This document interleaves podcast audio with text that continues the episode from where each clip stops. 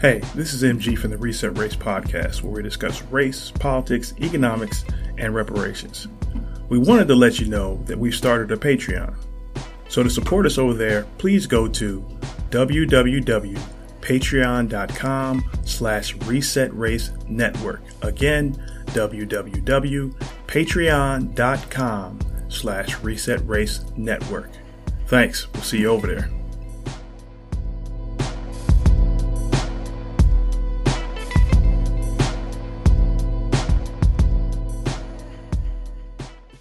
I deny everything but what I have all along admitted. The design on my part to free the slaves.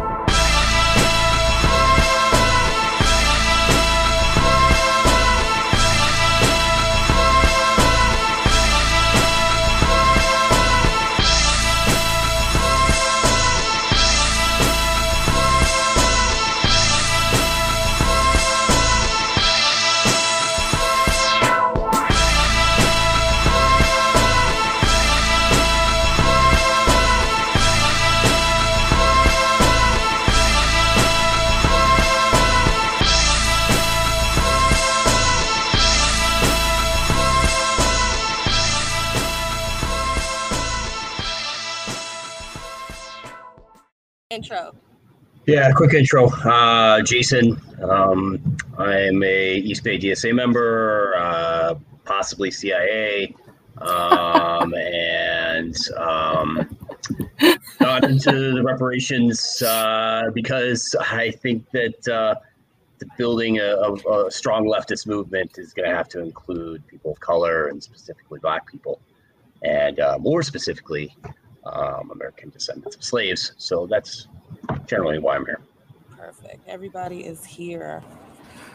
All righty then. Doc, go ahead and go next for us. I am Doc.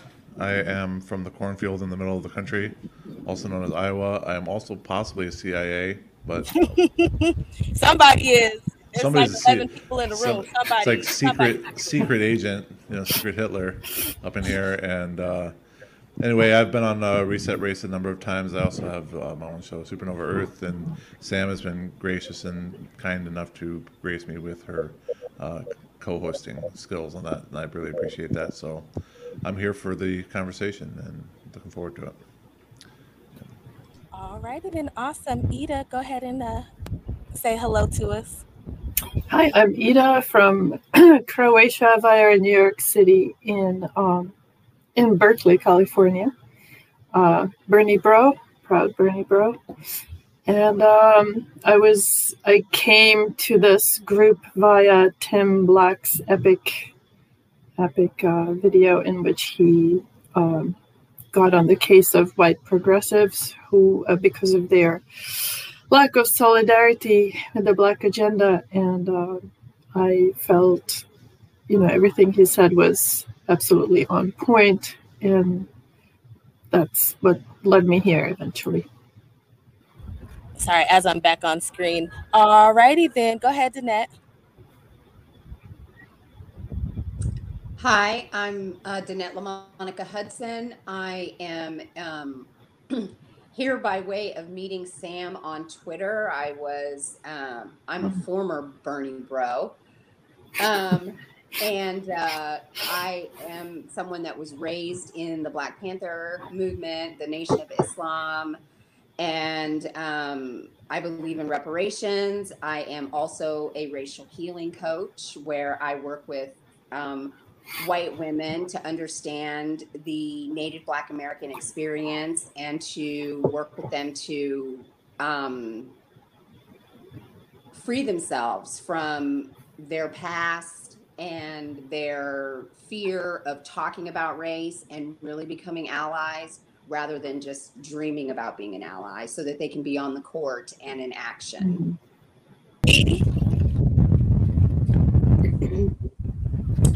Hi, my name is Edie, and thank you for having me back. I've been with Reset Race on a couple of shows, and I live in Southern California. I'm from Middle Georgia.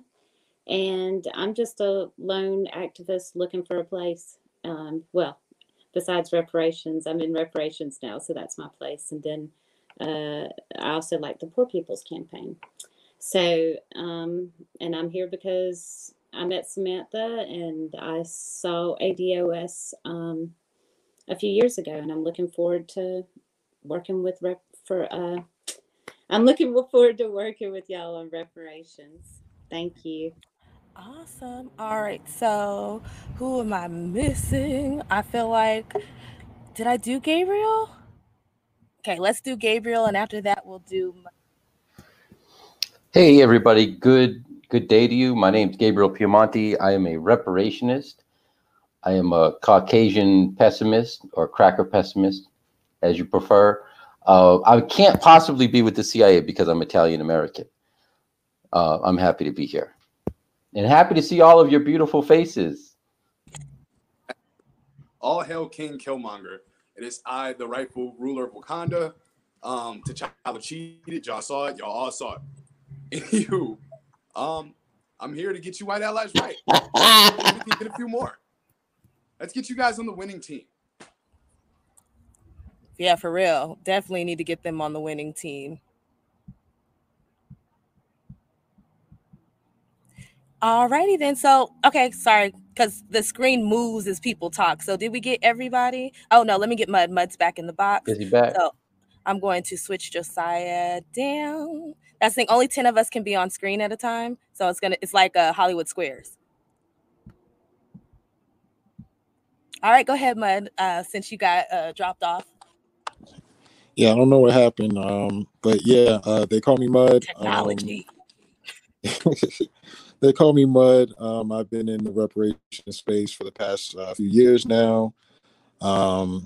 You can find me on all my social media.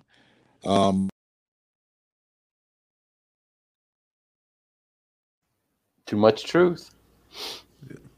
CIA. Will not have it. There's a truth limit. Yeah. We've exceeded it. I can assure you the CIA didn't have anything to do with that one. Don't and ask how me would you know, Doc? I can assure you the CIA had nothing to do with that one. No, I can assure you. I'm deep on this.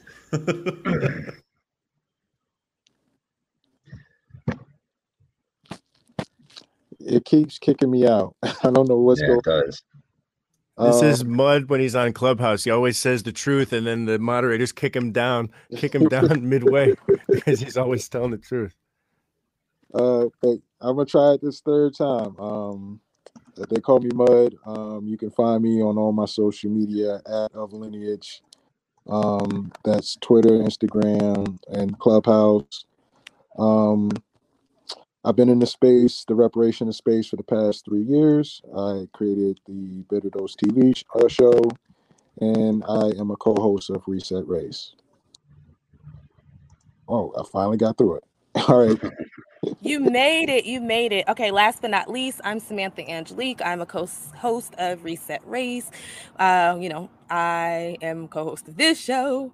We love the network. We love you people. And we're going to get to it because our technical difficulties have wasted a whole hour of our whole panel's lives. And I love them.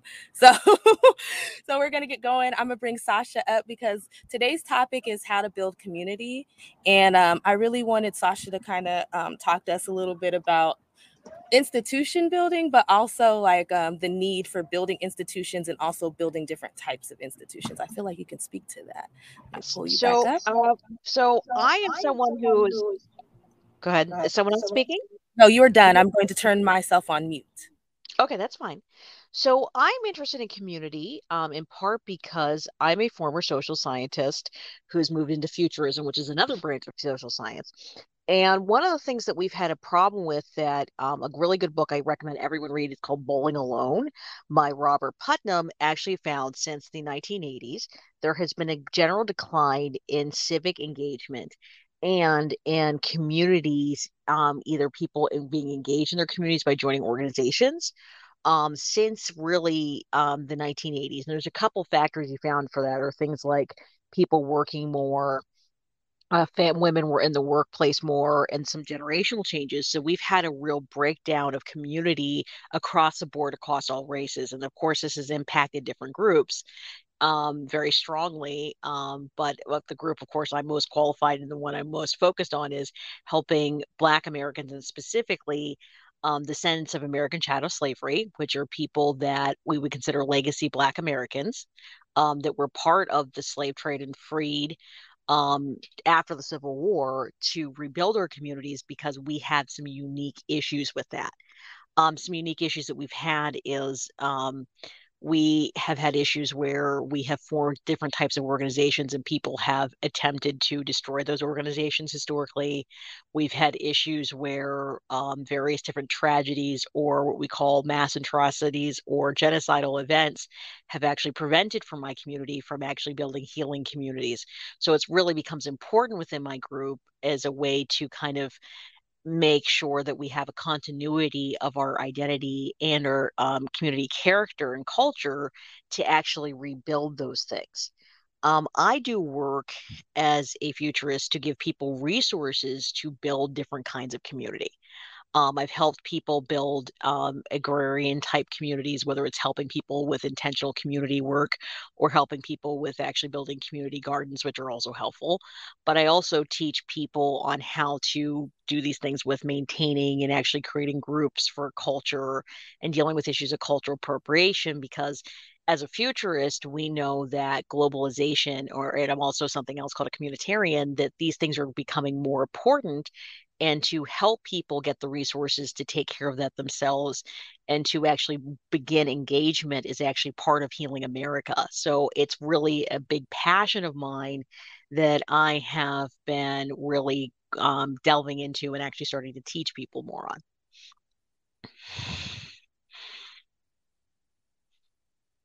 So my question is, in terms of community, because we all actually represent different communities in this group, what are ways that you think that communities have fallen since you, or have they not fallen? If you, it's okay if you don't think that they've actually become less engaged, you know, they're still strong.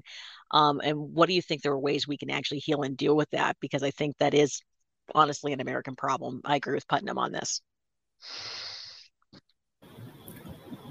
As a non-American, or someone who came here when I was 21, mm-hmm. You know, but people talk a lot about community here, but I have never experienced anything remotely resembling the kind of community that I had at home.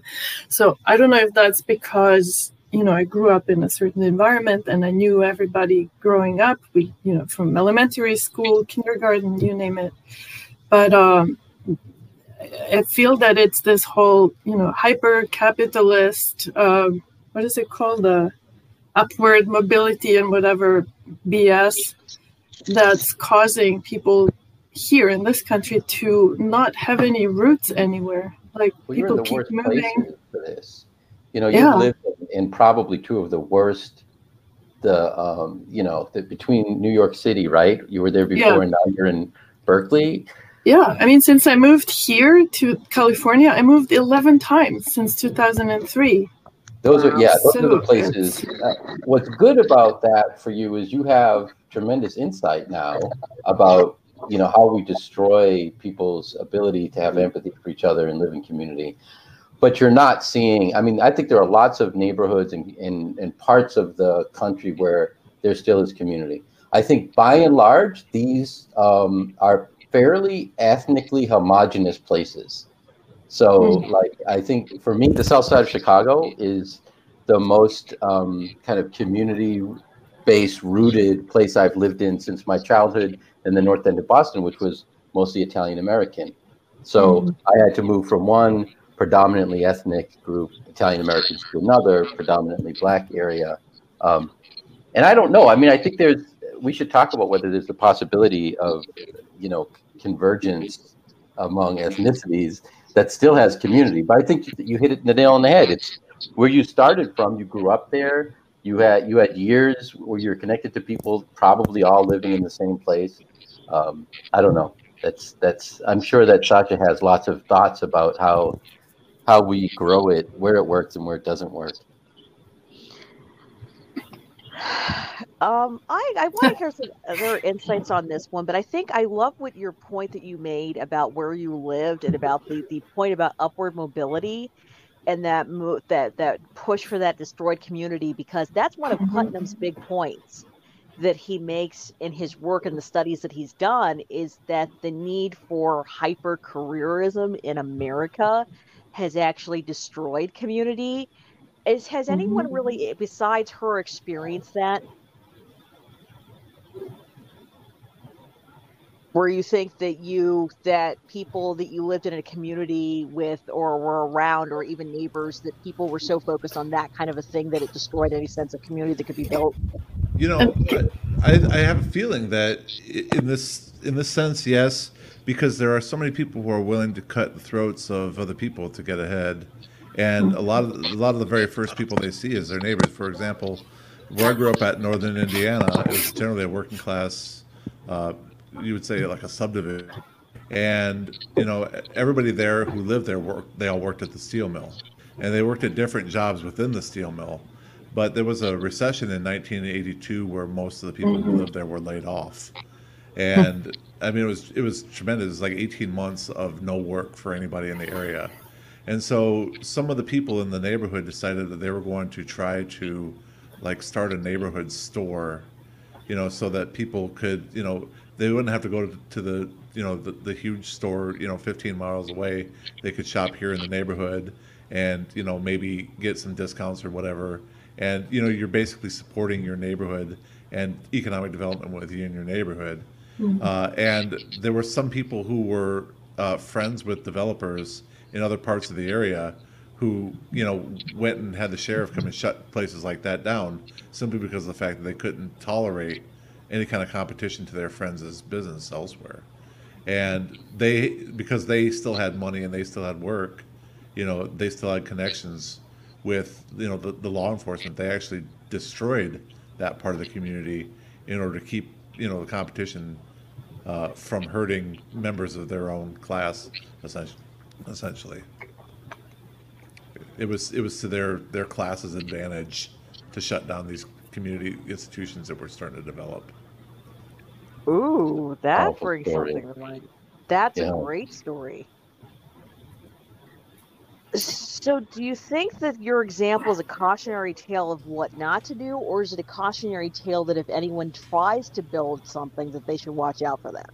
Well, I would say in that case it was probably a cautionary tale of you know, of what will happen if you actually try to build a community in that. I mean, you have historical examples all over the place of people who are of different communities trying to get together and work together and have some solidarity, and then like cops coming in and shutting it all down, or, you know, like rich people inciting race riots against, you know, places like in Tulsa or wherever. You see examples of whites and blacks working together to try to form unions or co-ops and stuff like that.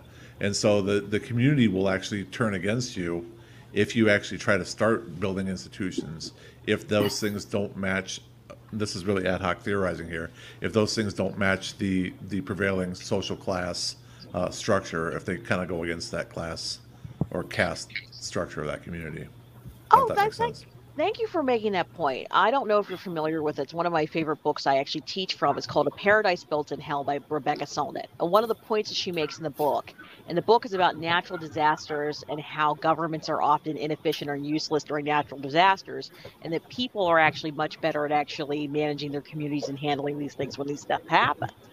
So I'm wondering, during the period of time that we're having, you know, issues with both natural disasters and a pandemic, do you see this growth in mutual aid that we have for one another in the middle of this crisis continuing to build a bigger momentum and movement? Or do you think it's just going to be a stopgap during this time period?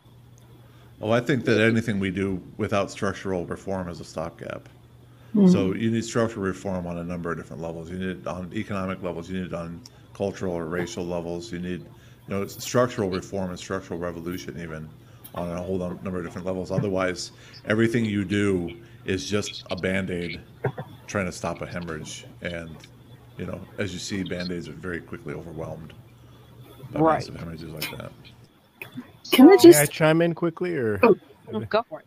You know, Sasha, it's just interesting. You just mentioned something that I was thinking about this week. I've just been noticing in several cities, and I've been doing some traveling lately, that mutual aid seems to have increased generally, and just even on social media posts and in activist spaces, there's more at least talk, and I see movement on community fridges. You know, even in the public schools that are coming back, you even hear these stories about even students getting free pantries together. So I've just been noticing that there, I guess there is a trend. I guess we're seeing the same trend. And when I was on Clubhouse the other day, which I'm a big fan of, they have these white ally spaces, and there is this kind of vibe I noticed where, you know, we're just kind of sick of, I think people are noticing the talking and the quote unquote activism hasn't worked. And there's a lot of people that are just saying mutual aid is what we have to do right now. And I don't know if you felt that same vibe, but I think you're onto something, and it's interesting you notice it, because I've been noticing this week that there's even some very intense exchanges in some of these rooms and some of these activist spaces where it's like, you know, we all have to do mutual aid work right now. So I'd like to agree with you and hope that it's a trend for the future, because I think it's really good and something that, you know, we could financially support. And, you know, it might seem like a Band-Aid to some, but for a lot of people, it's, you know, a backpack for a kid, you know, or, you know, food and things like that. So I agree with it. And I don't know if anybody else has seen similar trends in their cities, you know, especially throughout the pandemic. So I just wanted to say that. Can I interject real quick here? Yeah, and I'll go after you, Doc. Sure. This is on the front of my mind with things like mutual aid. There, it's obviously very good work, and it's very immediate work, and it's very personal work, and it's like a one-on-one type of thing, and it really benefits people individually. But when we do things like this, this is the unpopular opinion about this, I think. So I'm going to go out on a limb and stick my neck out here. When we do things like this, we sort of alleviate the need of the society to take care of our own. We give people an excuse to say, well, we don't have to have, you know, free food in society anymore because we got 50 mutual aid groups that are doing it, or charities even. We don't have to like promote free housing because we got a charity that does rental assistance, and we don't have to like rein in the utilities because we got all these charities that drop, you know, $50 or $100 on people every single month to help pay their bills. So at what point do we as a society say, look, the charities aren't enough, they're not ending any of the problems that they're trying to like help with? We need a society level, a state level, you know, answer to these problems to, you know, either cut prices down or put, you know, caps on rent or something like that, in order to force like a dramatic change in a permanent change in the lives of people, where they don't have to go back every single month to the mutual aid society and try to get another check. So they don't have to worry about. I want to get in on this one. Can I get in real quick? So this is. So let me get in here real quick. So am I muted? Okay. No, I hear you. Okay, perfect. So I look at setting up the mutual aid societies as an organizing tool, right? Because you keep saying, how do we get people together to actually fight the system for real change, right? The mutual aid is how you get people to come together, because I may not want to listen to you just sit and preach at me, but if there's some type of service or something going on, then over time, I'm more interested in what you're talking about. And once you start getting people together in their community and they start looking around and noticing the problems, then from there, the political groups can spur out and fight for the things that need to be fixed in the community. Because like I see it multifaceted like you do too, right?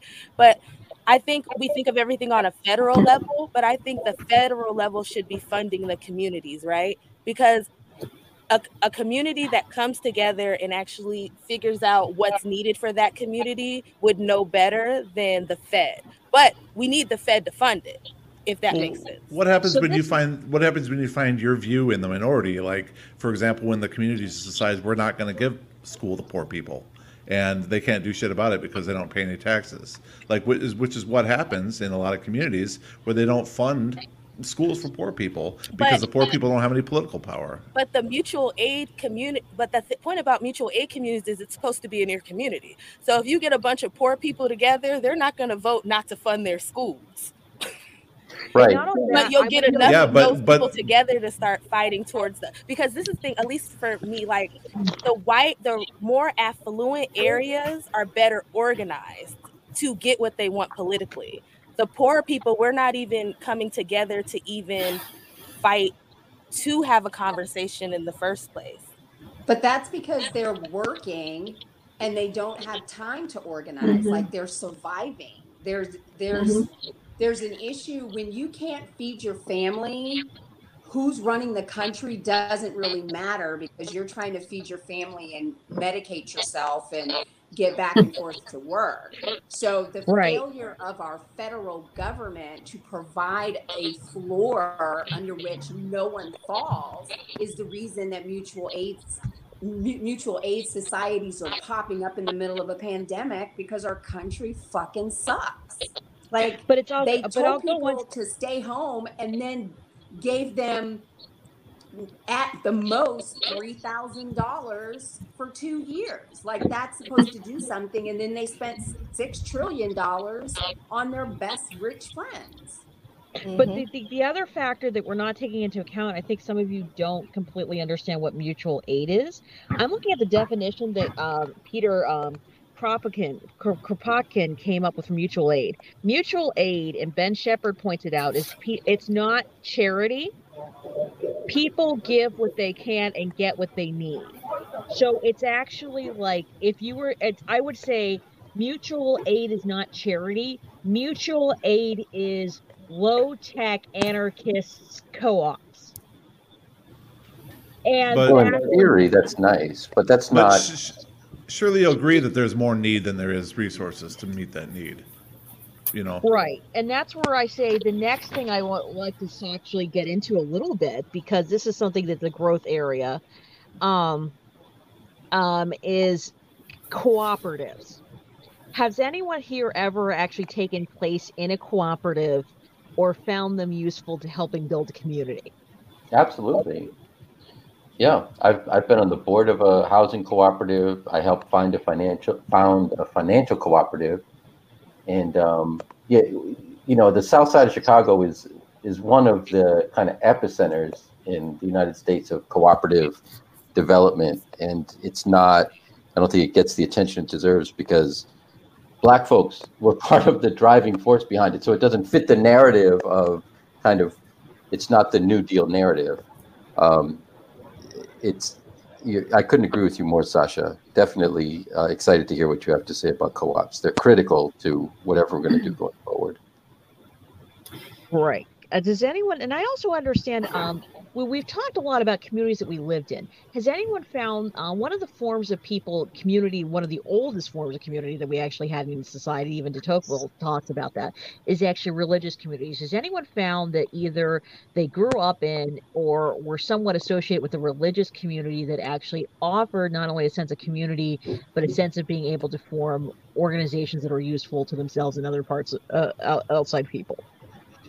The Nation of Islam is the best organization on earth, the best religious organization on earth, because they provide food, they provide education, they train as far as nutrition and what to eat to sustain your life. They are doing mediation work all over the country as far as squashing beefs. Minister Farrakhan has gone and, you know, did the East Coast, West Coast beef and worked out the differences in the older generation. They go into prisons. They provide security in their neighborhoods. They reduce crime. So, yeah, the Nation of Islam is by far the best organization. Amazing, amazing organization. Right. I've also found that in my case, I have actually benefited because I'm Jewish. There are various different groups that have actually built very strong cooperative, whether it's cooperative living situations, because I've actually stayed in actual ones that have been built by different groups of organizations on that subject.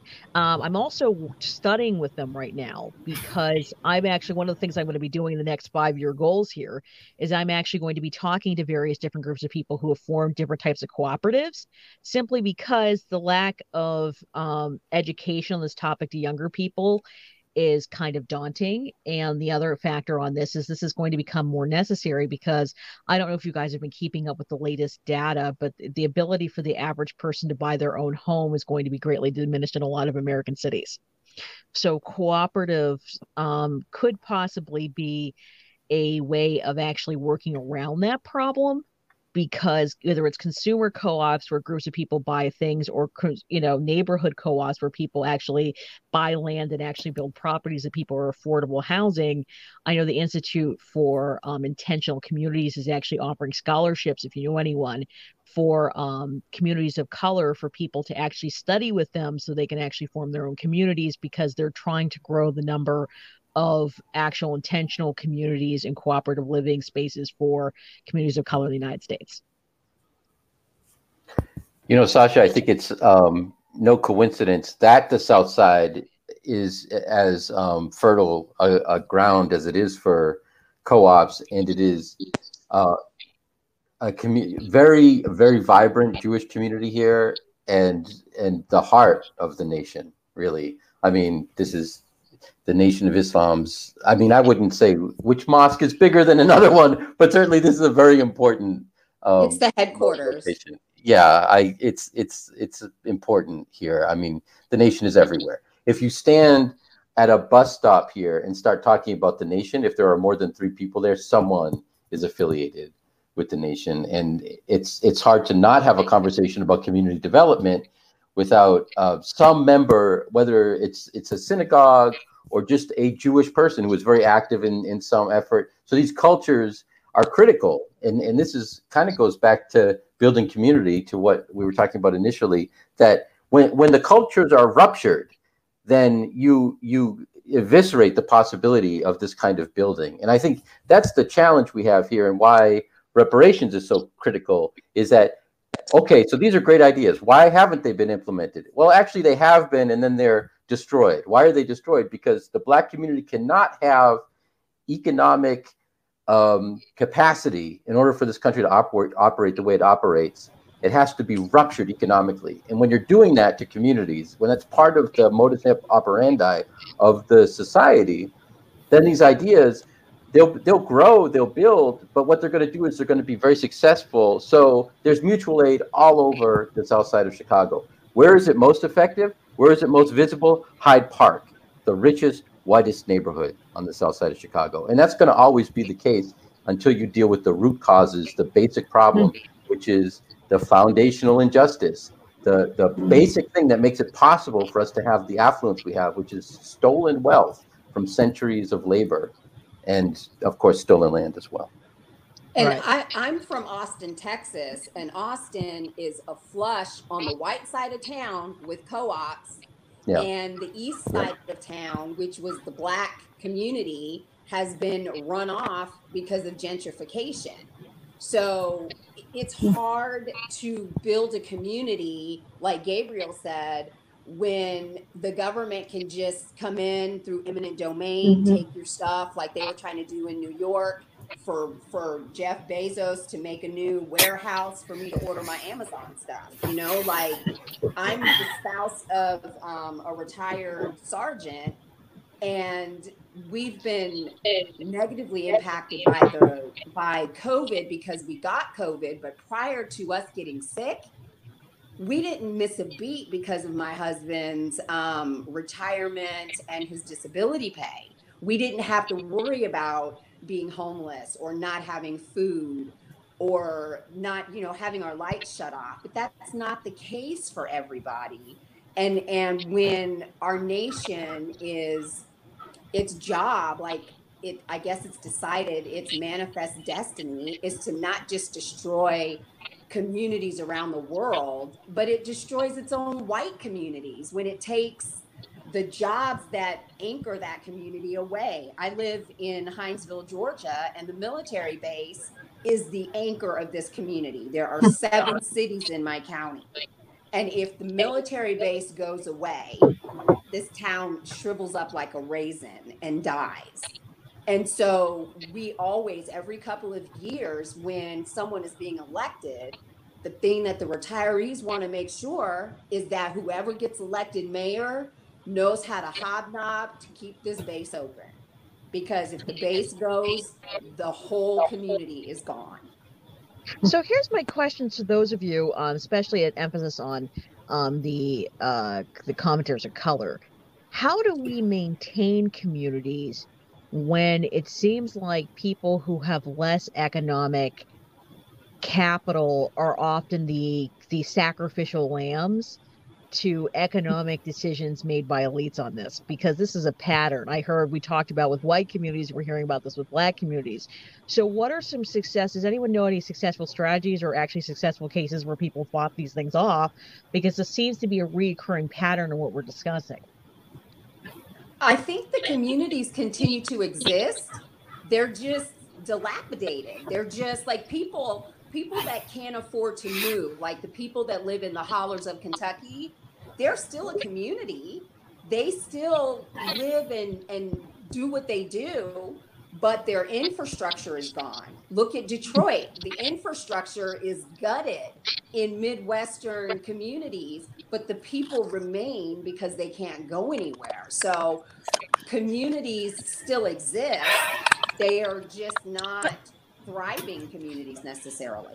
And again, doesn't this come back to a lack of organization amongst ourselves, right? So this is the thing. In poor communities, most people are not going to be able to attend those city council meetings and stuff like that during the daytime.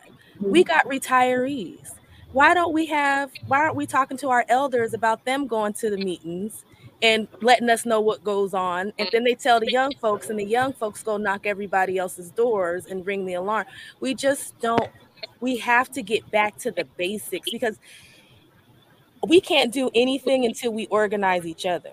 Like, we can't, like, because we don't have the numbers. We've already seen that nobody's responding to us in the numbers that we're doing right now. Nobody cares. The oligarchs aren't responding. The politicians aren't responding. So it's about getting a large enough group together that we can actually make demands and be taken seriously. But I also think, Sam, that the needs of the elderly are not the needs of the young. I mean, we saw that. But the thing about it is, you have to remember, after slavery, when our men could vote, men, women, and child sat in churches and talked about who would be voted on. Okay, so it's not about grandma's needs. Grandma needs to go back to being part of a community and thinking about her children and her grandchildren as well. That all goes back to how we interact and deal with each other, especially for black folks. Since crack, that fucked up our communities. Like, yeah, really no, bad. I agree with that. I also think Joe Biden's laws. Mm-hmm. and the church used to be the center of community, especially to organize us to be able to vote. But when they are, I think the church has been captured, and the black church specifically is weak. They all just voted in Biden and sent, while they watch your children be ravished in the crack epidemic, grandma and grandpa went and voted for Joe Biden. So I think that it's a lack of education. I think it's a generational thing. I agree that when we as young people, I know when I was talking to my elder about Joe Biden and how horrible he was, I was told I needed to be seen and not heard and to stop talking. And I was just stupid, and I would learn when I got older. Okay, so I'm not sure. I agree with Danette what she said, and for that reason I say, the black community of elders might be the same as the white community of elders, where they vote in their own best interest. They're not worried about us. Like, and that's exactly what I've been told for the past 3 years, is step down and shut up and just do what they say. My question is to everyone. Do you think that the traumas of what happened, because America had some of the best civil society and community engagement during the Civil Rights Movement, but do you think that the trauma of what happened to the civil rights leaders and the trauma of what happened, the directed genocidal actions within various communities, do you think that's really ultimately what destroyed a lot of our community and why we've struggled so much to bring it back? Yeah, when fear. They just put it back to work. Fear. That's how I feel about Reverend Barber. That's why I think he won't go as far as he needs to, because he grew up in a generation where he watched everybody get murdered. Mm-hmm. And Doc, I know you had your hand up, so if you would. Well, I was actually going to speak to that, and I would like to give some credit to the people that were out protesting in the streets. I mean, there were hundreds of thousands, maybe millions of people out there. It was one of the biggest social protests that we've seen in more than a generation. Even you know, was bigger than the anti-war stuff in the early 2000s. And so we got to give some credit to the fact that there are people who are organized. There are people who are organizing, and there are people who are very conscious of this stuff and are trying to do something about it. And yet it seems that the more that they organize, the oligarchs do take notice. It's not that they're ignoring you, it's that they're responding to people who are in the streets with tear gas and rubber bullets. And, you know, to me that says that, you know, something's getting through. Something's getting through when they feel like they need to when they gotta put the riot police out in the streets to deal with a peaceful protest about justice and you know, racial equality and that kind of stuff. Something's getting through. And so I just wanted to make sure that we give credit to the people who were out there doing that stuff, you know, because like I said, it was the largest social protest in the generation. And, you know, more stuff along that line and better organization along that line could possibly point to a way forward. In tandem with the mutual aid and stuff like that you guys are talking about. And I think you're right, Doc, that the other side of that is not just that those people work very hard, but that the government works awfully hard. It takes a lot of resources to keep things as screwed up as they are. And that's another thing that Solnit, the author Sasha was referencing earlier, points out in her book, A Paradise Built in Hell. It's not just that people in disaster will naturally come together, but that government or powerful people will then respond to people coming together and smash it. But that's the impulse, and that's especially the impulse when any of those folks in those combinations are Black folks. Because in America, there's a sense of alarm whenever Black folks are seen organizing, that everything's gonna fall apart. And I think that's right, in fact. If you're a white supremacist, you are correct to be alarmed and concerned about what's been happening in America over the last several decades, because your time is running out. And so it makes sense that responses are more and more extreme. It makes sense that our urban police forces are military forces now and have military equipment. It makes sense because we're in a very serious battle. The problem is that the other side understands that, and we're still kind of trying to get it together. You know, I would argue that that's on purpose, and I will argue one other thing. One of the points, the other points I loved about that book with A Paradise Built in Hell with Rebecca Solnit is that the elite people hate disasters because it shows how ultimately how incompetent they are. So what ways do you see people, even in light of the era of growing understanding community and mutual aid, in which ways do you see people kind of acting a little askew that are not part of the masses about the fact that there is growing need for community and people using it? Because this is really normal when this stuff happens, because we had it happening at once. We have natural disasters like Ida happening and the stuff happening, the tower grid in Texas, plus COVID. I mean, they're really looking incompetent now. They're shaking their boots. They look bad. Good question. Well, that's what, I mean, I'm not sure I followed everything perfectly, but that's why we had to get the country back to working again, right, to cover that up. And I think when I look at my friends back in the South who were, you know, under no mask mandates in school and stuff like that, like everybody's just, it's been normalized. Everything just seems normalized to me. Like, I'm still keeping my kid home because he's not vaccinated. And everybody I know back there is just living their life.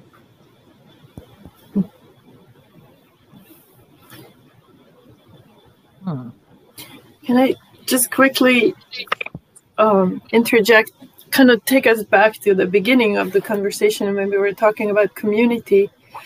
I've often wondered, you know, the fact that we ship the elderly to retirement homes, you know, the degree of damage to the community that has done. Because, like, where are the old, wise people or just grandparents who can take care of the kids? You know, I like kindergartens and daycare and all that. They're very expensive here. And, like, I think there used to be a lot more fluidity between generations and this kind of tight-knit community. But now that the old people are, you know, just thrown away, I feel like that's really created a big rift on a deep level. And that, again, that's capitalism is to blame there. Like, how do we repair that? And well, I think that goes deeper because we have to talk about a whole generation of parents that deserve to be thrown away. That's a whole different kind of conversation. But I'm not saying the whole generation, but I'm saying a lot of those parents weren't good parents to their kids, and that's why they're throwing them in the. Let me tell you, they put a whole bunch. They sent a whole bunch of us home. We're called latchkey kids, mm-hmm. and we spent every afternoon by ourselves. So. That was me. And they're sitting on those old retirement plans from the 60s. They're like, oh, yeah, life is good. You get your ass up and work, you know. Lazy. Y'all are lazy. Kids. When I was a kid, I worked and went to school. Yeah, you worked at a burger joint and paid for 4 years of college. Fuck you. When I was 19, I had two houses. Are black people sending their elderly to retirement homes? We can't afford that shit. That's rich white people shit. Yeah, that ain't my experience. My grandfather was. Your sound is way too low. Can you hear me now? Come closer. Better, but come closer. My grandparents, we went to part of it. So on my mother's side, my grandmother died from Alzheimer's and dementia. So she wasn't in a space to deal with grandkids and great-grand. She just wasn't. On my biological father's side of the family, they came to them after school. Like, they went to the school that was in my grandparents' neighborhood, and after school, they went to my grandparents' house. I didn't because I lived in a different state. And then with my stepfather, he had health issues and wasn't able to take care of grandkids. So I think that the experience of community, when you're talking black community versus white community, is a very different experience. Mm-hmm. I mean, we have generations, like my mother-in-law raises her grandkids. My mom raised two of her grandkids, and my sister raised two of my nieces. So, like, we have a strong family unit. We talk every day. I'm out of state, but they're with each other all the time. So I think the experience of community, if we're talking on a familial level, it's still intact within the black community. Even in the middle of a dilapidated, crack-infested neighborhood, you still have the familial community there. Now, community on the level of Hinesville as a, you know, starting point, we all rally together around the military, but I do think that capitalism has ravished our country, whether it's, you know, all the deployments and the mental health issues that the military community deals with, the suicides, the domestic violence, you know, there's a high percentage of white men that are now joining white supremacist groups out of the military. I mean, there's a lot of craziness happening. So America is sick. Minister Farrakhan wrote a book and said that America is on her deathbed. Mm-hmm. And Fannie Lou Hamer was saying that too. Fannie Lou Hamer was saying that a long time ago. Mud, I want you to get in here because I ain't heard enough of you. Well, you probably haven't heard any of me because the thing keeps kicking me out. I noticed. I keep throwing you back in here. We may just end up getting a Zoom panel. I have a Zoom account, Sam. I have a Zoom account you guys can use that's paid for. That's what's up. Okay. Well, I just wanted to say this. I don't know if this has kind of been covered. I think we kind of touched on the gentrification thing, but I think the issue that a lot of us are having is the fact that we have community, but we're not within proximity of each other. like the people that we consider to be in our community. And part of that is because just our living arrangements are, like in the modern America, are different, especially if you're a renter. You're only in a location for maybe 2-3 years before you move to another location. And for a lot of people, that could be moving to another town, you know, that could be, you know, like if you have to move closer to a new job that you got, if you got to move closer to a new school, you know, and that's where it seems like it's hard for people to find roots in like their local community, especially like to do politics, because that might not be their community in the next couple of years. So why get invested? Yeah. That's like how when Ida was talking about how she's lived 11 places and she's been in the country. Like, that's and you know, my mom is 80 now and she is all alone in Croatia.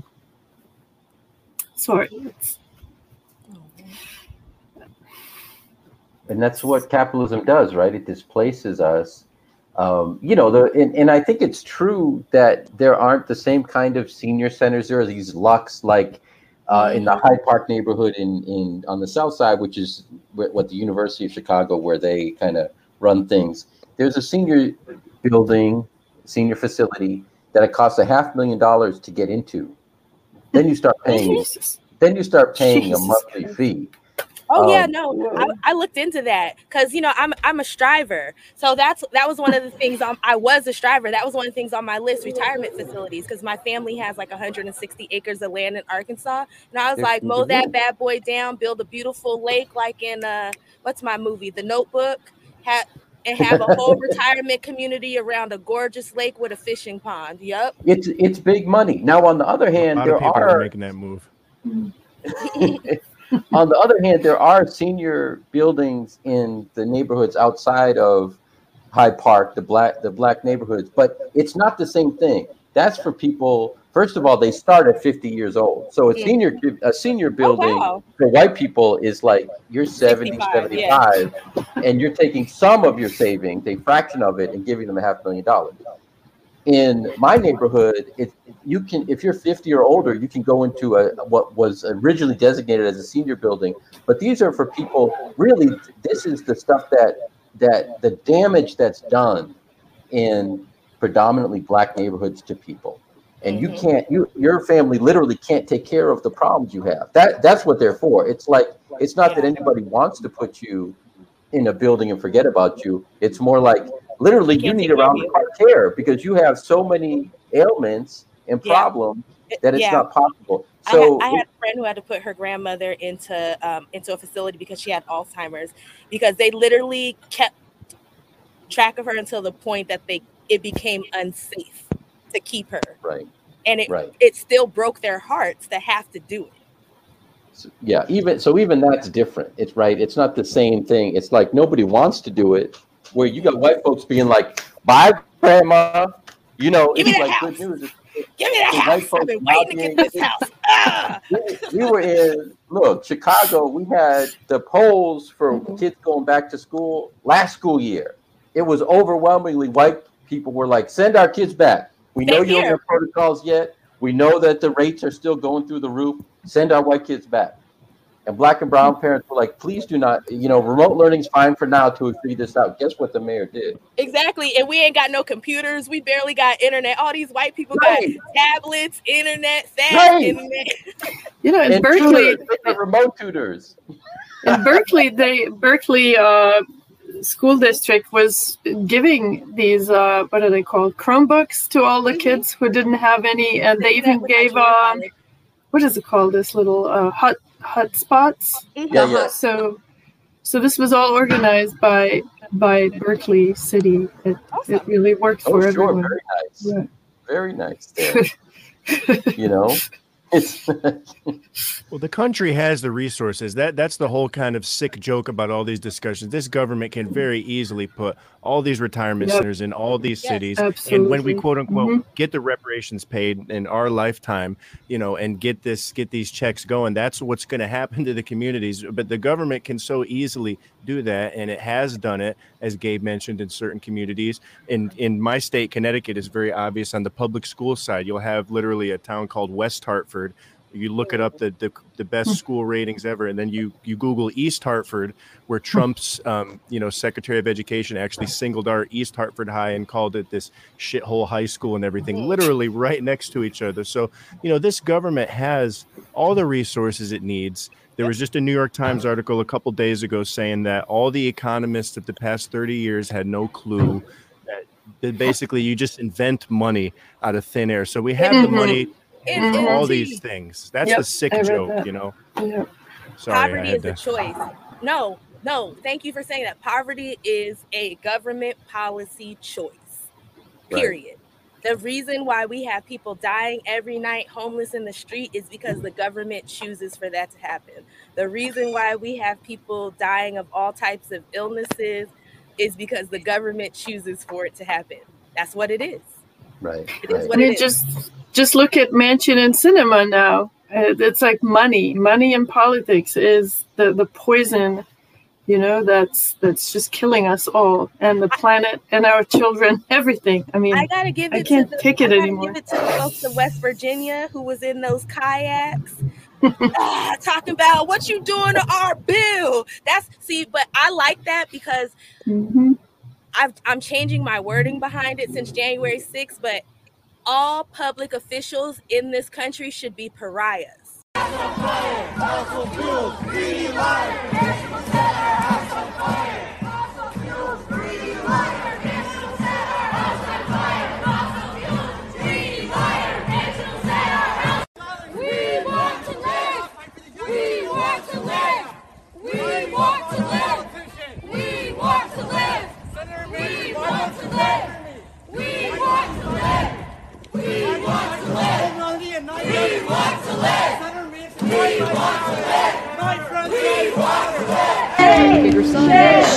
Could you just go down to the corner for an hour? How about it's my daughter's wedding? Just for an hour. Just let her get married, please. This person is not my daughter. My daughter's getting married. Will you tell her that? Did you invite Senator? I don't know. Listen, tell her that we don't like what she's doing to our country. How about you invite this woman? You know what?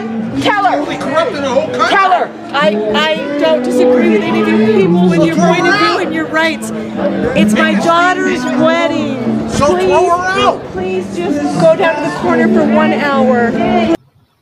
You should not be able to go to the grocery store with. You should either be shunned, or people should tell you what they think about you and what they're not doing for their community. You shouldn't be able to go to your granddaughter's recital because they'll be embarrassed for you to be there because of the type of anger and disrespect that you'll receive. I don't believe anybody should put their hands on anybody, but I think you should be shunned. Yes, absolutely. And I think if that started happening, I think people would move a little bit different, because it's great to have all that money, but there's only so many rich people, and they only let so many people in their immediate circles. So at some point, and if you can't get the people to do anything with you anymore, you are no longer valid or useful. Like I said, everything that we need to do comes back to us organizing, getting people together. I do have to mention, though, that the Joe Manchin problem is, it's not just talking voters.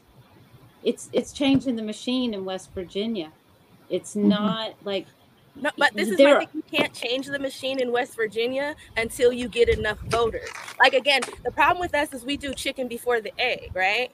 Or like it's the cart before the horse, right? Like, how can you change the system if you can't get your politicians to listen to you? And you can't get your politicians to listen till you have enough people who can vote them in or out. Right. When you can show them a petition with 10,000 people that they can go back through and call, who are saying, listen, next election, if you don't do A, B, and C, we're going to vote against you.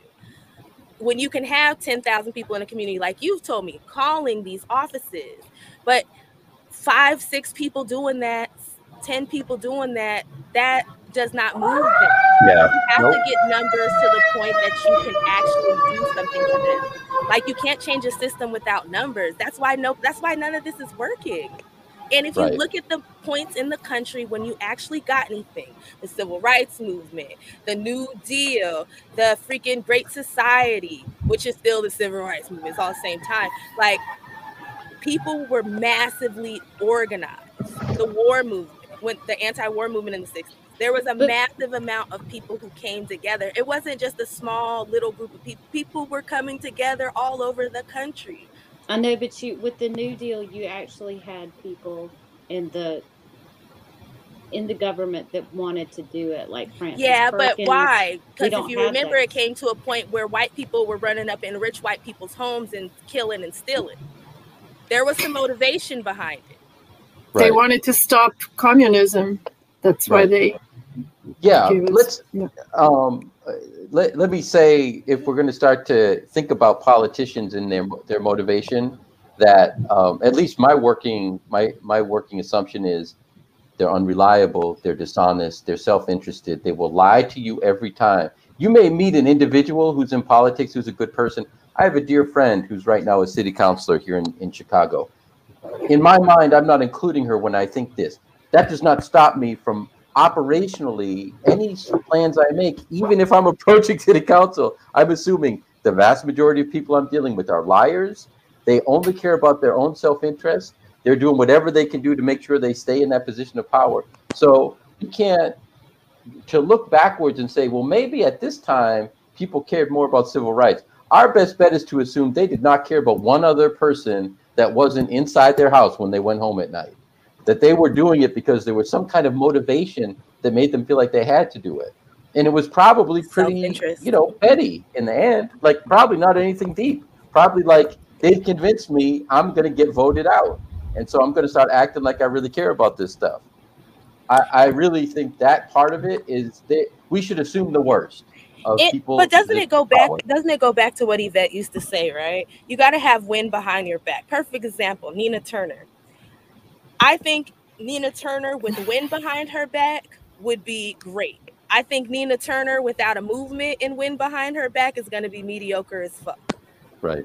But would I rather have a Nina Turner in office who, if I can get enough people and get wind behind her back, she'll fight for me versus me having somebody else that if I get wind behind their back, we going to have to fight them tooth and nail to get what we need versus somebody who would be more open to my needs. But again, Absolutely. Like I said, I don't trust anybody. This isn't a personal thing with her. I'm just using her as an example. These aren't our friends. Because she's a person that we know believes in a lot of things that we believe, but she'll believe them more if you have a whole group of people behind her that can push her. And not only do you need a bunch of people behind her that can push her, you need a bunch of people that are in these other districts pushing their Congress people to do stuff. Yes. We can't just focus on and I fucking hate AOC, but I don't live in that bitch's district. And I'm not moving to New York or going to stay in New York to organize her district against her. I got people in my own backyard that I'm not officially in their district that I can drive to that I gotta slay. I gotta fucking get rid of Karen Bass from trying to be fucking mayor. Like, I got work to do. So that's my problem. Like, everybody wants to focus on people who are not in their district. What the fuck is your congressperson doing? My congressperson isn't doing shit for black or Latinos, and she's a fucking Latina. Okay? Mine is Barbara Lee. So this is all you need to say. That's the thing. Like, it's easy for you to be like, well, AOC isn't doing this in her district. Well, what is your congressperson not doing in your district? And I'm not the person who says that electoral politics is the end all and the be all. It's a tool, like everything else. It's a tool. But if you don't have enough people, you can't access the tool because we don't have the money. So the only thing I think political education is integral to building community like that. Right. So I mean, the more people know, the more knowledge they have, the more willing they'll be to make decisions that are in their best interest, I think. So. And I think we, one thing it's not sexy, so it's never really pushed. But people, especially poor people, who don't have a lot of education, need to be educated on the mechanics of voting. Can we say that all people need to be? Because I know a lot of middle class people that don't know shit about shit. True. Maybe younger people. Yeah. It's the, like in California, trying to vote, as an independent, trying to vote for somebody running on the Democratic presidential ballot is like, there's this technocratic complexity serves as voter suppression. That's why I'm a Democrat in California. Because you have to literally request the ballot every election. Exactly.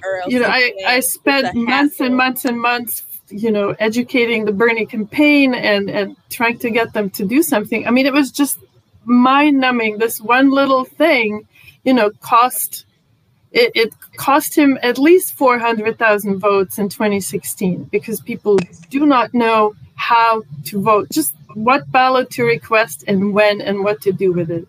Simple stuff. But that's by design. Absolutely. The reason why Stacey Abrams is so party. Sorry, Danette, I can hardly hear you. Sorry, I can barely hear you too, okay. Edie. Sorry, y'all too quiet. What I was going to say is the reason that Stacey Abrams was so effective in Georgia is she spent 2.5 years. Literally going into these podunk towns and driving down dirt roads and knocking on people's doors and explaining to them what's a governor, what's a lieutenant governor, your mayor. Like, you've got people that don't know anything about how the system of government works. Yep. And I didn't know I had a city council until they dropped a note on my door talking about an election, okay? I'm so fucking serious. Like, you don't know until you don't know. Like, until I became politically active, I didn't know what I didn't know. Sasha, you want to jump back in here? Yes, and unknowns. Mm-hmm. What have you been thinking about over there, Sasha? Did we lose you? Maybe she may be in the bathroom or something. I do want to agree with a point. I feel like what Sasha was talking about in terms of being, building community. I think reparations is the onion that you peel back and you understand the whole picture. Like that, without a doubt, is true. But Sam talks about these small mutual aid projects and chapters all. Oops. Oh. Because his cat was attacking. Sorry, that was my bad. I'm playing with stuff. Forgive me, y'all. My cat is attacking me. Feed your cat, man. Did I go mute? No, I actually took you off. Forgive me. I made a mistake. I was trying to make you like the main screen, but it took you off. So I'm gonna stop playing with stuff. Go ahead. There's all kinds of things going on. You're deleting me. My cat's attacking me. People don't want this heard. I'm telling too much truth. Get out of here, Juicy.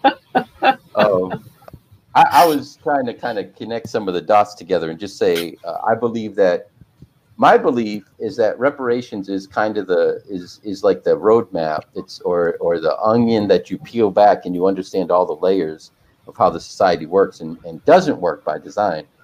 But that the things that Sasha and in other conversations, Sam has talked about mutual aid societies, building individual small community projects, that's the piece that gets you to the other piece. And I think it's very difficult to talk about politics and voting and even voter education if the place that you're having that conversation in has not already shown a commitment to your day-to-day life. So if I can go somewhere that's going to help me with navigating the school system or getting me food to eat or helping me deal with my lawyer. And I go back, the fourth or fifth time for something and they say, by the way, I want to talk to you about, voting independent in California, for example, and how you do that. Now I'm going to listen to you. But if my first encounter with you is I want to explain to you why you need to vote for this referendum or for this candidate, I think people are automatically skeptical, especially Black folks, and they are right to be skeptical. I think it's not inappropriate. I have debates about COVID all the time, and ultimately, and I'm vaccinated, and I think people should get vaccinated, but ultimately, I'm going to talk to you one way about that if you're white, and if you're a Black person saying to me, I do not trust the medical system in America, I'm finished. Because I can't debate that with you. What am I going to say? Like, you should really have your faith and trust in how doctors in America are going to treat the rest of my person. Like that, my tongue's going to fall out. I'll be cursed and die telling lies like that.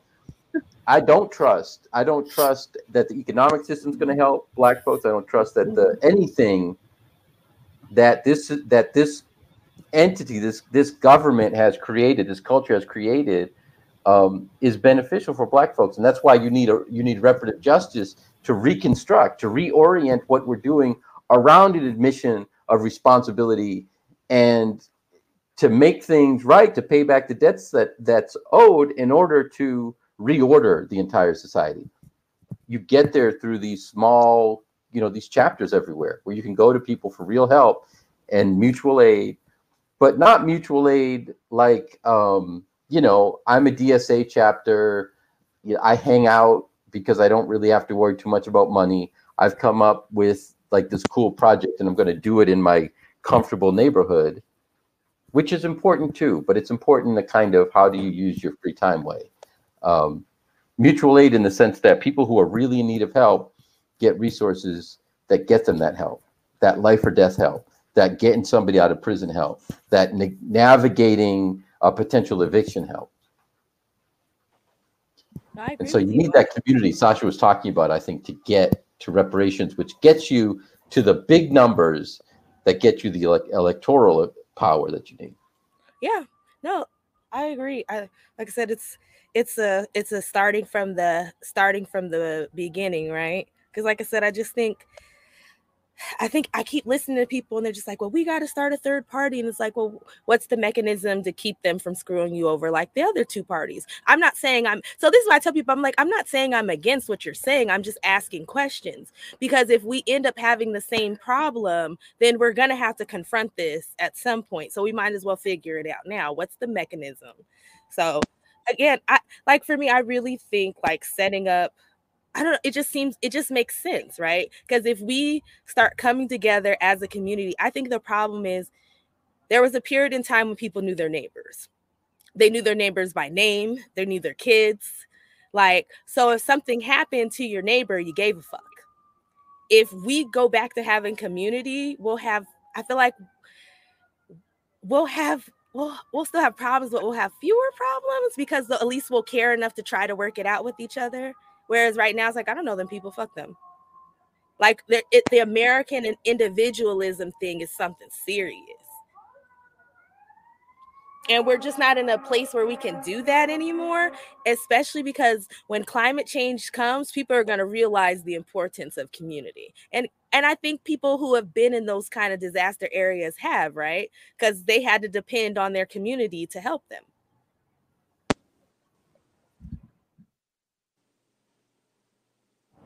Anybody got anything else?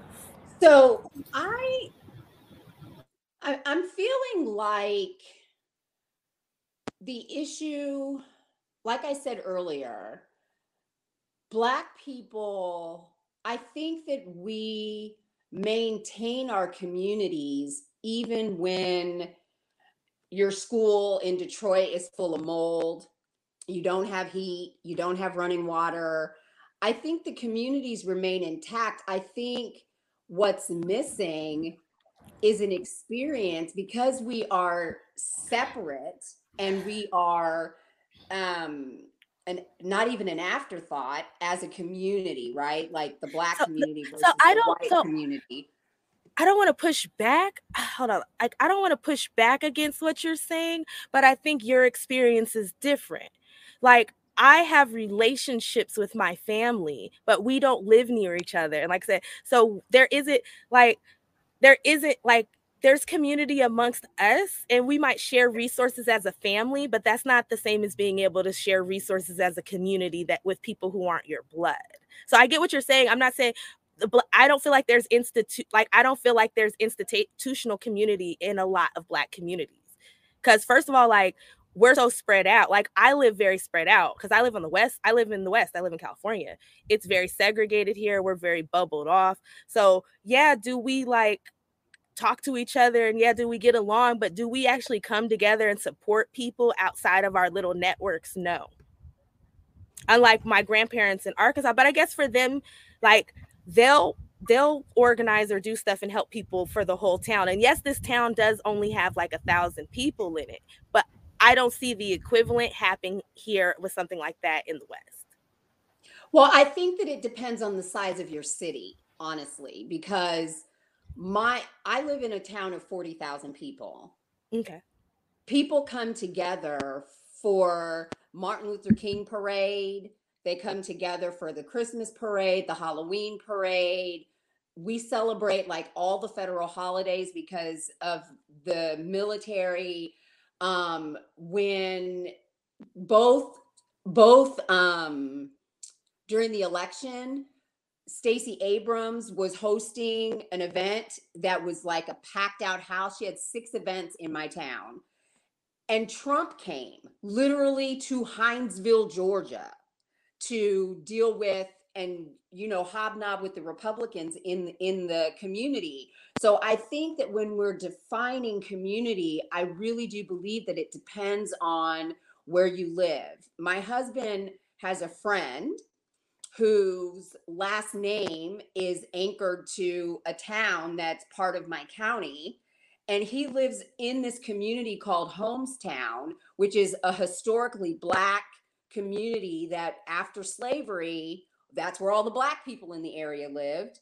And as my husband's showing me this community, he's like, that's a Walthour house. That's a Walthour house. That's like, so they literally live in, around, and amongst each other. And I just think that it is a function of where you live as far as how community has community. I agree. I think the South has a lot of culture, and they definitely still have community. I agree with that. Well, you also are a military community, right? Yeah. So it's places where the police won't show up and destroy it. So we've had communities on the South Side that have been decimated by the police and by public policy. They will not do that to your army-based centered community. Yeah, the police don't even. I live literally a half a mile from one of the entrances to the military base, and you don't have police rolling through here.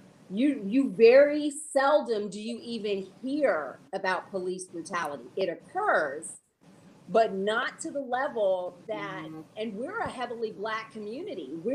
It's 40,000 people, but there's more Black people sometimes I feel than white people. That's not true if you look at the statistics, but historically— You're more out there probably. You're probably more visible and doing community, I mean, I'm not fearful of driving through my neighborhood or my town. I'm not. Now, I do caution my son. I'm like, okay, it's dark. You don't need to be out hanging with your friends at 11 o'clock at night, because there is an element in the community where we have these little back hole down the dirt road clubs and places where police tend to be when there's issues. And I'm not saying that we don't have crime, but I think it depends on where you live. And I think like we have a really large church that has a food pantry and a clothes pantry, and America's Harvest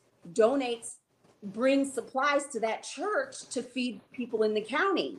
We even have homeless people that are in co-op type housing, so that they're not like panhandling and living on the street. So it really does depend on where you live. If you weren't military, they'd run the Black folks out of your neighborhood. That's so nice I'm sure. You know what I'm saying? Because the army, to me, is heavily Black. It's like 40% Black. So yeah. But you're military, and they need Black folks in the military for lots of reasons, right? So there's like Chatham, the neighborhood of Chatham in Chicago, a solidly middle class, really, really like highly functional neighborhood. Anyone would love to be in the middle of, because almost no crime. Every block you go down, Chicago is a block by block city, this particular neighborhood for decades, every block you went down, beautiful, well-maintained, well-manicured, like largely owned home ownership, but there was some rental in there too. The folks in the neighborhood didn't call the police. They solved problems among themselves, and they didn't sell their houses to strangers. Anybody wanted to sell a house, they talked to each other, and they found somebody who they knew who wanted to buy it. City of Chicago starts tearing down the projects, and they start forcing homeowners who rented in Chatham to take Section 8, and not just to take people who had Section 8 vouchers, but to just like not really be doing careful screening. Like a lot went with that, and it's a whole different conversation. But the point is, they forced people to turn their rental properties into revolving doors, and the crime started to go up. People started to call the police because they didn't know who these people were. So if there was some activity that looked criminal, instead of being able to call their neighbor and say, hey, Frank, what's going on in your backyard? Now it's a bunch of strangers, often much younger people. So they're calling the police. Well, once the police show up, they're starting to do stuff that's destabilizing the neighborhood. Next thing you know, Chatham is now considered a crime-ridden neighborhood. Wow. After decades of being a solidly middle class. There are studies on Chatham. How did they do it? What was their secret? There was no secret. They kept the city away from them for as long as they could, and they didn't let strangers come in and buy stuff. Overwhelmingly black neighborhood. It's not, it is where you live. I think you're right in that sense. But it's not where you live in the sense that if the outside world can come and mess with what you've got as a black community, they will. And that's the problem, right? We've never been able to protect our communities. That's it. Like, reparations. That's why reparations. And that's why part of reparations has to be protections. Well, the federal government and all these examples everyone's mentioning, you've noticed the power of the federal government. And that's the thing that really is leveraged in terms of those big grants, the big funding, the Title IX, the civil rights, you know, all these, you know, the protection. I mean, Thaddeus Stevens was crying when the Union troops left the South because the power of the federal government is important in terms of like, yeah, you can blame the military or all this stuff, but it's, I think it's even bigger. It's just the power of the federal government being there. Like the state government is where you get all this fucked up shit that you hear about, but the federal government, say what you want, at least is the one that steps in and invents this money out of thin air. And SNAP benefits, those are federal funds, you know, all these, a lot of these programs are when the federal government is very involved in a state and in cities, and you could get these things happening where people aren't trying to rely on all this property tax. I just noticed that all these examples people keep bringing up about certain communities just shows that, you know, when the federal government is very involved in communities, things do tend to work and they fund communities. So, I mean, that's, you know, anybody that grown up in the 80s, 90s, 2000s, that's when the federal government kind of stepped outside of communities, right? And you did this public private thing. So, you know, more people, as you know, you criticize the Biden administration all you want. And, you know, he's, at least we're pushing back to the days of a little more federal involvement, which I can definitely get behind. And I think Dr. Darity mentions that a lot in reparations, that state by state, town by town, but the federal government, especially in terms of protection, like you mentioned, that's what it's all about, is when you at least get that federal government. You know, you can have bigger governments, bigger conversations about abolishing the government and all these things. Which is insane. Like, the federal government is what we have. Even Eisenhower sent in the troops, you know, that's just tends to be. So I just noticed that in this exchange, it was fascinating to listen to, but I just wanted to maybe add that because I don't have much experience with like military towns and everything, so I always wondered like how they worked out. There was a Twilight Zone episode about one. That's all I know. It's very interesting. When COVID first arrived in our area, from March to June, our numbers were at 150 cases, and it stayed that way from March to June.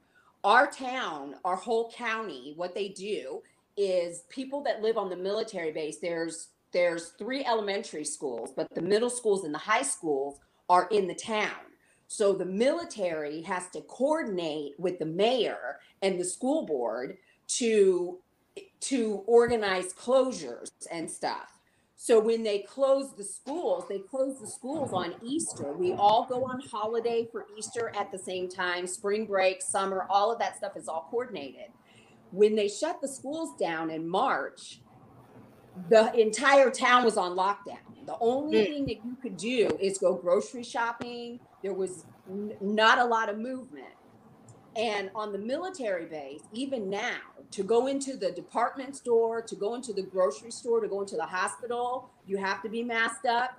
You have to wash your hands. They have sinks that they use in the field with the soldiers when they're doing their training exercises. They brought in those sinks and ran water pipes from the water sources, and you cannot enter a building without washing your hands.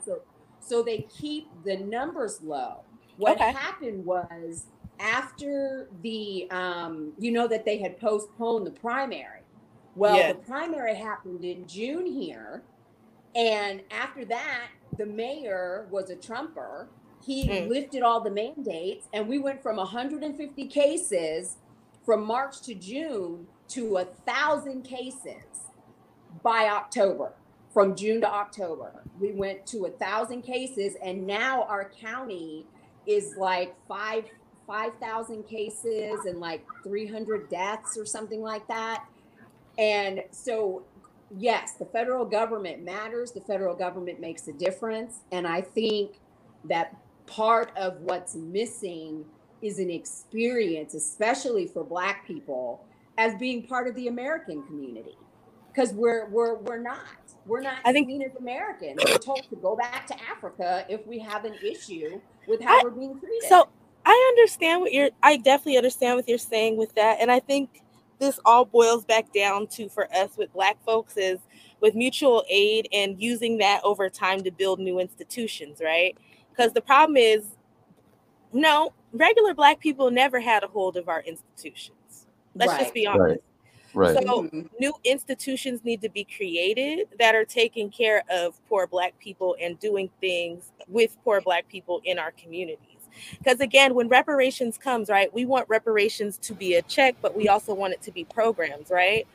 Well, if you are going to start giving money to Black institutions, don't you want that to be some of those institutions that should be created by regular people, not just the affluent and the wealthy? We got to do that stuff now before the reparations comes. Yes, that's so important. I wish Sasha was still on here, because Sasha was talking about, like, with the Jewish community, they had been building institutions for almost 50 years before they even got their money. Right, but were they doing that? What I'm interested in is, we know that our community is poor. So that's the Yvette thing, and people get mad, but our community has poor pockets. But the thing about it is, the whole point of mutual aid is about coming together and putting what you have together to get what you guys need as a community. And over time, like, if you build an institution, you can start looking towards getting funding. But without an institution, you can't really get funding, because it becomes charity. Mutual aid is a charity. It's literally everybody coming together and bringing resources together. We have working people who have government jobs in our communities. There's not a lot of them, but they have money and resources that they can help shift to other people in the community. We have that kind of money. We don't have money where we can feed all of our people, but we have money where we can shift stuff and create things that we can go. Because, there's grants out here that you can get for groups. And I'm not saying that we need to nonprofit mill our way through this, but I'm saying we need to create institutions so when the money does come, we are in control of some institutions for ourselves as well. So it's not just... Black people controlling anything in America without fear of reprisal is not going to happen until this country is transformed. Like, I don't believe that. Because we don't have time for that. That's some weak shit. Like, that is some weak ass shit. We can't. Like, we can't sit around here and wait to fix America before we can start getting our shit together. No, but what I'm saying is, we're in 2020, 2021. People can't run up in and burn our whole fucking institution down, literally, and murder us. Now, can they do sneaky shit on the outside, and can they do certain stuff? Yeah, but that's strategic planning. But sitting around and waiting, that's not what I'm saying. I'm not saying that we sit around and wait. I'm saying that the institutions that you're speaking of do have to be built, but I also think that at the same time, we need to be working to transform the way that this country operates, because you're talking about grant money. No, and so if, this thing, I agree with you on that part. Just as an example, if you're seeking grant money and they know that you're a Black institution, are you really going to get the grant money?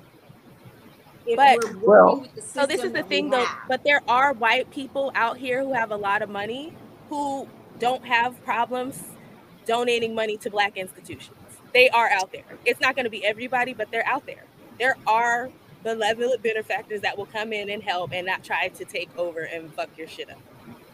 And there's different, I mean, we're on a continuum, right? Like we're, for the sake of, we have to do a little bit of sketching this out rather than getting into all the details, because even doing that, we end up talking for 2 and 3 hours. But for example, there are community development federal credit unions across the country run by Black folks, with mostly Black folks' money in them. In Chicago, we have one that is a majority Black board that has over $4 million in deposits, the average deposit under $1,000. Most of what we do is loan money for used cars, because that's what people want. The people drive, the depositors are members, and they drive the offerings we have. So we could be doing, you know, we could try to do as many house loans as we wanted to, if that's what people wanted, but there would be this many. You know, we say our general manager will say, well, this is what you can do if you want to do that. If you want to do payday loans, you can do this many. We do a ton of payday loan alternatives. They're not actually payday loans because those are predatory, but they're the same thing with a tiny interest rate. You know, you borrow $100, $150. We have hundreds of loans for used cars that are in the works as we speak, because that's what people want. That's resources. People say the South Side of Chicago is broke, and these are broke people. These are poor people in Chicago pooling their resources, and we have successfully put $4 million together. That's not political or transformative if you don't plug it into a bigger vision, but it does exist. Yeah. So it's all got to kind of be put together is what I'm saying. Yeah. It's not... and yeah, you know what? Who, you know who tries to constantly tear us down? Banks. Banks hate us because credit union. Banks are chartered so that they can't do what we're doing. The government does not want any kinds of lenders doing what we're doing, and so credit unions were advocates. Said, wait a minute, you make it illegal if banks loan too many small dollar loans out. They are basically violating their charter and can be shut down. That's wild. So credit unions are like this thing that's not supposed to exist that allows this small lending to happen. And so there are people with ethics everywhere, even in banking. So some of those folks many years ago said, hey, wait a minute, we need some kind of a lending device. We need a banking device for people who can't do these big dollar loans and stuff. And so that you have this, the banks have their lobby, I promise you, today, they are constantly going to congressmen and saying, you've got to revoke community development charters, or you've got to restrict what they're able to do. So that battle is constantly going on. We don't hear about it because the media doesn't care. The media won't care. If all the credit unions in America are shut down, the media is not going to care. Now, you know, this is a rabbit hole too, because unions are connected to credit unions. So there's some clout there. But yeah, I mean, this stuff, people are doing this work right now. It's not linked together. It's not activated. The big vision isn't there. Black folks are not broke like that. If you give people an opportunity. Because we still have income. We don't have wealth, but we do have income. Right. That's the difference. People will pool their income. Black folks have income. We do not have wealth, but we come from a people where our people who've had more have always been willing to take a little bit off the top for themselves and invest in institutions that they believed in. The problem is we don't believe in our institutions anymore, and they don't belong to us, and they don't fight for us. So then that's what's missing is Gabriel mentioned vision is missing. The whole country is missing vision. Yeah. Yes. And that's all that I'm saying is that there's a vision that's missing that brings us all together. I think we're tired. People are just tired. They're beat down. So Danette, can I pose this to you? Absolutely. The job of this group and the network is to create that vision, because the vision that has been created and has been being pushed is shitty. This white leftist fake socialism that they're pushing is some bullshit, and it's some bullshit for poor whites. This is some make middle class America great again bullshit. Yeah, it is. Agree.